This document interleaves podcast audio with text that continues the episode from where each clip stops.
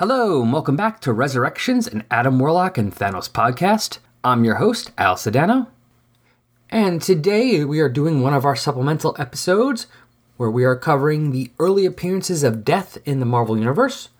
And today we're going to be talking about what is technically the second appearance of death from the Angel story in Marvel Mystery Comics number 21. The reason I say it's technically the second appearance is because the first appearance of death is from the Vision story from Marvel Mystery Comics number 21. I don't know, do you want to call it the second appearance? It's in the same issue, but different stories. Doesn't matter. Either way, it's the next chronological appearance. In case you forgot about the Vision one, that was we covered that in episode 76, so you can go back and listen to that afterwards. Now, before we get into this, a little bit of housekeeping here. This is episode 93. I was planning originally on having this be the start of our Infinity Countdown coverage, but had a few things in life happening. Um, had friends visiting from out of state, then I got sick, then I had more friends visiting from out of state. Kind of screwed up my whole personal schedule of getting stuff edited and done, so everything's back to normal now, and I'm hoping for next episode we'll have those ready. So the plan right now is for the next two episodes will be the first two parts of our Infinity Countdown coverage. Episode 96, long as everything works out with getting people to be on the show, should be our Avengers Endgame coverage, which I am very excited about. I cannot wait. And then after that, the next three episodes will be the last three parts of Infinity Countdown. And yes, if you're doing the math, that brings us up to episode 99, which means 100 is next. And yes, I do have some plans for 100. Little too early to talk about it yet. I'd like to wait till I have things a bit more concrete and set. I'm hoping it'll be awesome or at least cool. I'll settle for tolerable. Alright, enough of that. We have some Golden Age goodness to get to.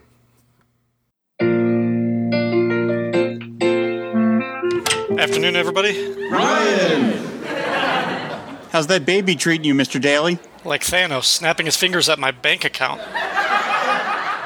In that case, how about a beer on the house? Sure, gotta give my mouth something to do between podcasts.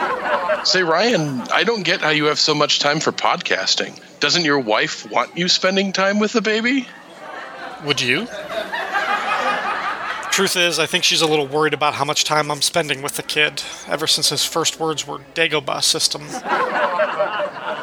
now she wants me to go out and do something mature, something productive, and most of all, something lucrative that can support the family.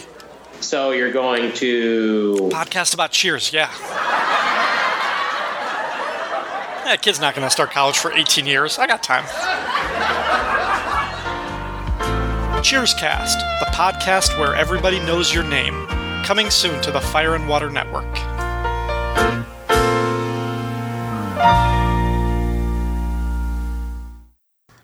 Before we get into this story, let's start with talking about who is the Golden Age Angel. The Angel was Thomas Holloway. He first appeared in Marvel Comics number 1 in 1939. That's the same first appearance as Namor and the original Human Torch. Created by Paul Gustavson, a Golden Age artist who also created the Human Bomb for Quality Comics. And by the way, Quality Comics was later bought out by DC, so that is the same Human Bomb that's part of DC's Freedom Fighters, in case you're aware of them. The Angel had a simple costume blue bodysuit with yellow angel wings on the chest, a red cape, and sometimes a black domino mask, sometimes no mask. Looking at the list of his Golden Age appearances, he mostly appeared in Marvel Mystery Comics and Submariner Comics. He was presented as being a normal person who just fought crime with either his fists or with guns, because, like many Golden Age heroes, he had no problem with killing his enemies. However, he may have had some powers. I saw that after one adventure, he received the Cape of Mercury that enabled him to fly, though he apparently only used it a few times. Which is weird because that would make perfect sense for a character called Angel, which is probably why they made the X Man Angel able to fly. He's also listed as having been born in the late 1870s. But since that would make him about 60 or so at the time of his first appearance, it's speculated that there might be something special about him that slowed down his aging. Now, to be fair, I wasn't able to tell if that was something from the original Golden Age stories or was retconned in later. So, s without knowing that, I'm just going to assume in this story that he's just a normal human being. Alright, I think that's more than enough info on the angel than is needed to enjoy the story. If you want further info, just check out the show notes. I'll be putting a link to his Marvel Wiki page. There's plenty of info on him there. The Angel and the Weird Ghost of Amber Swamps. The writer for the story is unknown, but since the creator Paul Gustavson is listed as the penciler and inker, and I have seen him listed as the writer elsewhere, I'm going to just assume that he did everything and wrote the story. Now, the cover art was done by Alex Schomburg. Editor was Joe Simon. Original cover date July 1941. The on sale date was May 15th, 1941, with a cover price of 10 cents. You can find this reprinted in Marvel Masterworks Golden Age Marvel Comics Volume 6 from 2004 and digitally on Comixology. Now, we're going to try something a little different this episode. Since this is a Golden Age story, and a lot of times in Golden Age stories, they both show and tell. In other words, you'll see in the art something happening, and the captions or the word balloons will tell you what's happening as well, kind of redundantly. So, since they have that here, and since it's only a nine page story, we're going to do a little bit of dramatic reading. Hopefully, it doesn't suck. Alright. Chelcroft, stately mansion of the millionaire C.J. Miller, looms magnificently across its ghostly setting in the Georgian jungle. A few years ago, a center of southern social activity. Today, a desolate mansion, occupied only by C.J. Miller and his servants. Overnight, its splendor has turned into a gaunt horror, and the very air about it is stirred by the weird ghost of amber swamps. As darkness blankets Chelcroft, a terrifying scream bellows from its hollowness, and out of the front door runs the aged butler Norton, cold with fright, his eyes filled with horror. Barely a few feet across the stately lawn, Norton stops suddenly, grasping at his throat as if some invisible being had clutched it. A moment later, he drops to the ground, dead, his throat gashed horribly. While death cloaks Chelcroft, a daring figure streaks to the scene of horror. It's the angel. Holy smokes, there wasn't a soul near him. I see I got here too late to prevent a ghastly murder. Whatever it is that did this, it's no ghost, and I'll be hanged if I don't get to the bottom of all this. As the angel bends closer to the fallen Norton, a glittering object misses his head by a few inches. What the? So, that's the weird ghost of Amber Swamps, eh? Ghost my foot. Covering the ground to the house quickly, the angel catches a glimpse of a figure on the roof of the impressive mansion. Well, the ghost has taken shape. Maybe this ghost won't be. Help. What the? A split second later, and the angel is in the house. That scream again. It's coming from the hall. Help. Help. Holy hat! He's throwing her off the balcony. In a flash, the angel speeds out, reaching under the balcony in time to save the girl from being dashed to death. You're all right now, but I'll have to leave you. Say, who are you anyway? I'm the reporter after a story. I came here alone. Okay, bud. Now let's you and I play ghosts. With a terrific blow, the angel knocks the weird figure off the balcony. Well, get up. Fire glares in the towering brute's eye, and then he charges, little realizing the powerful strength his antagonist possesses. The angel strains tensely to clamp a deadly grip on the brutal figure, but without success. Boy, this guy's the strongest I've ever tackled. Then, the angel's foot slips, and their towering figure sends him down to the floor below. But the angel makes a quick turn in midair and lands on his feet in a shower of broken marble. Are you alright? Looks as if we're not through yet, bud. The supposed ghost of Amber Swamps quickly darts around the corner and disappears through a secret panel. But the girl watching him learns where the secret release is. Well, Then, as the angel reaches the top of the stairs, hey, he's gone. There must be a secret panel somewhere. I saw him press this small panel. You're right, the wall sounds hollow. The angel dashes through the panel into the secret passage, and the girl follows him. Well, something tells me I know who the ghost of Amber Swamps is right now. Moving cautiously, the angel makes his way through the dark passage and into the dismal cellar of the mansion. Oh, oh, a light down there. Duck, look out. Suddenly, missed again. What is that weapon, I wonder? Seeing the shadow in the lighted passage, the angel streaks out with deadly fury. Miller, your casting isn't as good as it used to be in your earlier days. Maybe this will hold you for a while. Quite a contraption, Miller. Old razor blades at the end of a fishing line, and this new automatic reel-in device. Too bad you were so famous as a casting expert. It gave you away. He knows who I am, all right. Now, Miller, will you remove your hair raising disguise, or shall I? I've got to get him out of the way. With no answer from the grotesque figure, the angel cast the deadly razor blades, cutting the mask off Miller's face. You can talk now without giving yourself away. Your face is enough to let me know who you are.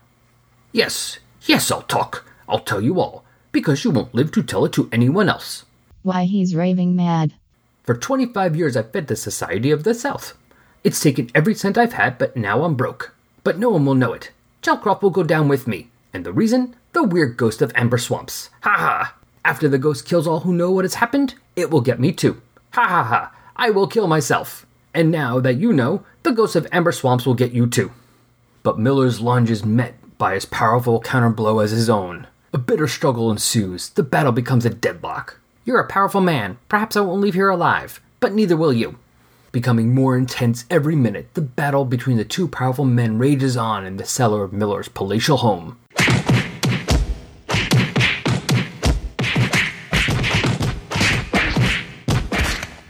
A powerful blow sends Miller spinning backwards. His head strikes the reel of his deadly weapon and releases the reel-in device, reeling in the line, which sends his own deadly razor blade streaking back with fatal effect upon himself. Well, Miller, the ghost of Amber Swamps did get you as you said. Too bad your warp mind led you to your crazy end, for Chelcroft and yourself. My, what a ghost story. And so, the mad ghost of Amber Swamp meets his end.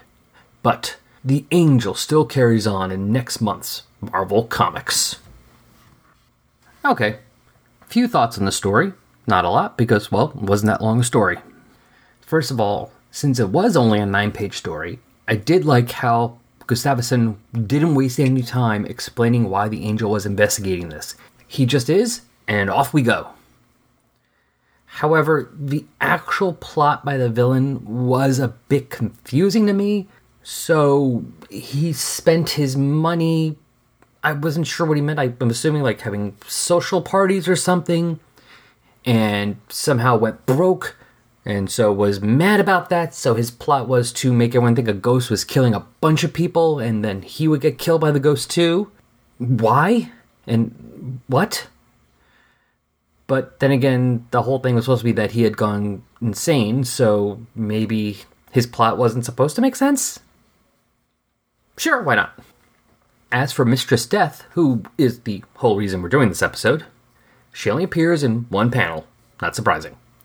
It's panel 2 on page 3. Coincidentally, the same panel where the angel first shows up. Now, like Death's other Golden Age appearances, it's basically just the specter of death lurking over a scene of terror. I'm assuming, of course, that he didn't do any research on these old stories before using her, but it does fit with the characterization of Death that Jim Starlin uses. Mistress Death wants souls, but not just that, enjoys seeing people die, likes the cruelty of humanity. She doesn't have any sympathy for the living at all. She doesn't care. She gets the souls, great, but if they can die in horrible, horrible ways, even better. Which does make sense why then she would pick a champion for herself like Thanos, as opposed to somebody who maybe would kill people but doing it in a much more humane way. Thanos is mean and cruel, and she likes that. Now, as far as this story goes, it's okay. Paul Gustavson's figures are good. His Miller is awesome. The villain, both when he's masked with a, so and also when he's been unmasked, he looks great. Angel looks pretty good too. But his way of telling a story isn't that good. There's one page that does have, if you read older comics, where they would have like arrows going to different panels telling you how you have to read the story because otherwise you wouldn't be sure which way to go. There's a page that has that. That's not the problem. The problem is there are three or four other pages that need those arrows and don't have them.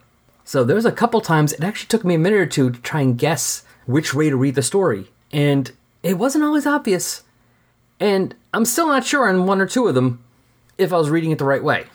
So his storytelling isn't that great. Again, I'm guessing he's the writer, but I haven't read any other Angel stories, or as far as I know, any other stories by Paul Gustavson. Maybe, yeah, he's not that great a storyteller. Maybe the ones he wrote, where he's able to dictate the way the story goes, are better, and he's just following a script. Because I'm pretty sure back in the Golden Age they all work full script. So if the writer said, do this next, he did that next. I can't say. I'll have to read more things by him to get a feel for how he writes. But overall, eh, it's okay. At least it's only nine pages. But it could have been better. What do you do when your world falls apart in the span of a single sentence? What does that do to a person, to an entire family? Join me, Paul Showens, for The Fight, a monthly audio diary in podcast form designed to tell the story of a special little girl my perspective, this ongoing narrative is a raw and painfully real look into the worst moments of a family's life.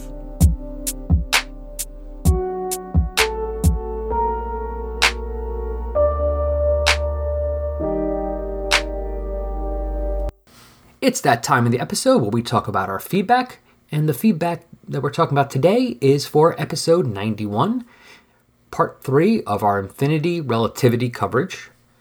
On Facebook, the post about that episode was liked and shared by Mirko Mackey, Michael Lane, Pat Sampson, Jesse Starcher, and Paul Spataro. On Twitter, it was liked and retweeted by Comics and Words, Lenora Zahn, Adriano, Bub, R&D Adventures, and Brian Z. On Tumblr, hmm, sadly no one liked that post on Tumblr. Sigh. But we do have a few more people following our Tumblr page to thank. Yule Guide Libra, Comic Station, Smithy994, Lucio Cipher, and 123 Cybertech. And we do have an email to read. So that's awesome. From David Spofforth. By the way, David, if you get a chance, send me an email with a bit of an audio clip real quick so I know how to pronounce your last name. Or just tell me if I'm getting it right, I guess.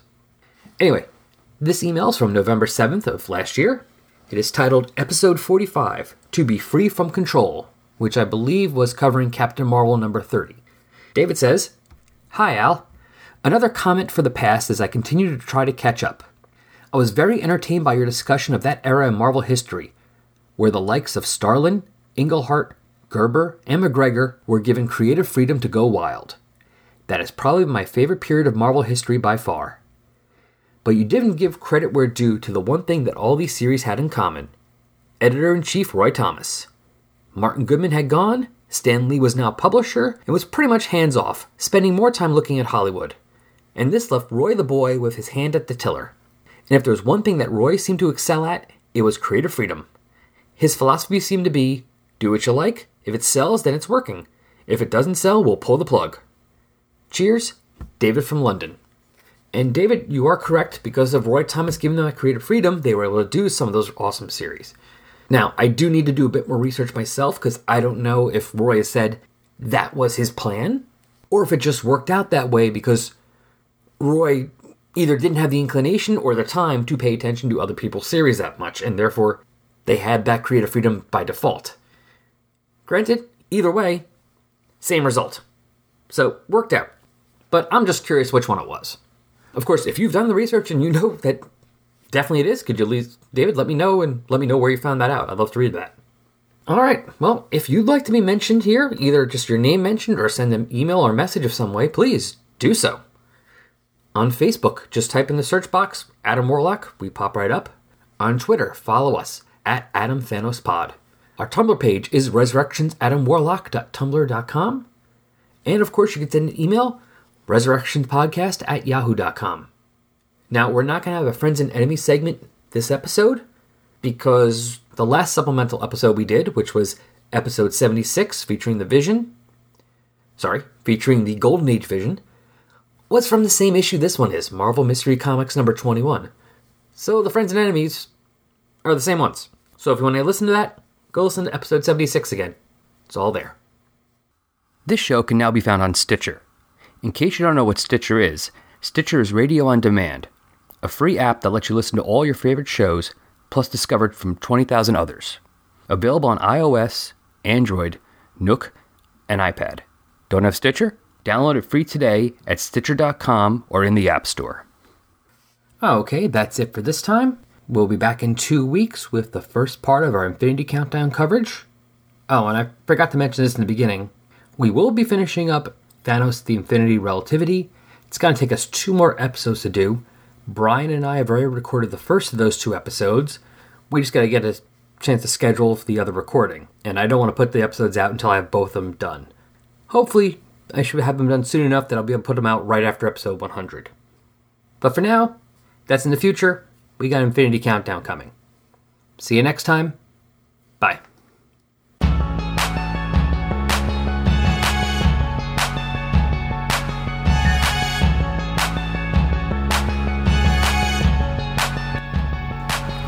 Resurrections, an Adam Warlock and Thanos podcast, is a fan made production, and no copyright infringement is intended, or happening, or even understood.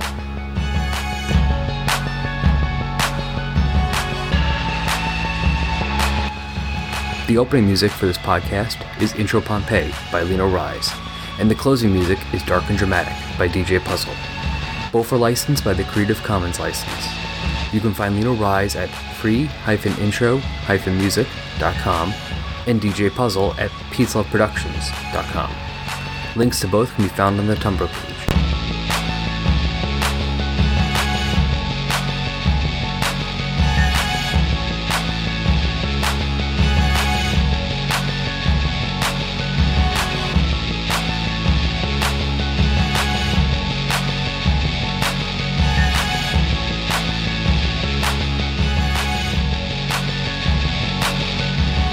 Miller, your casting isn't a Miller, your casting isn't a good. Nah.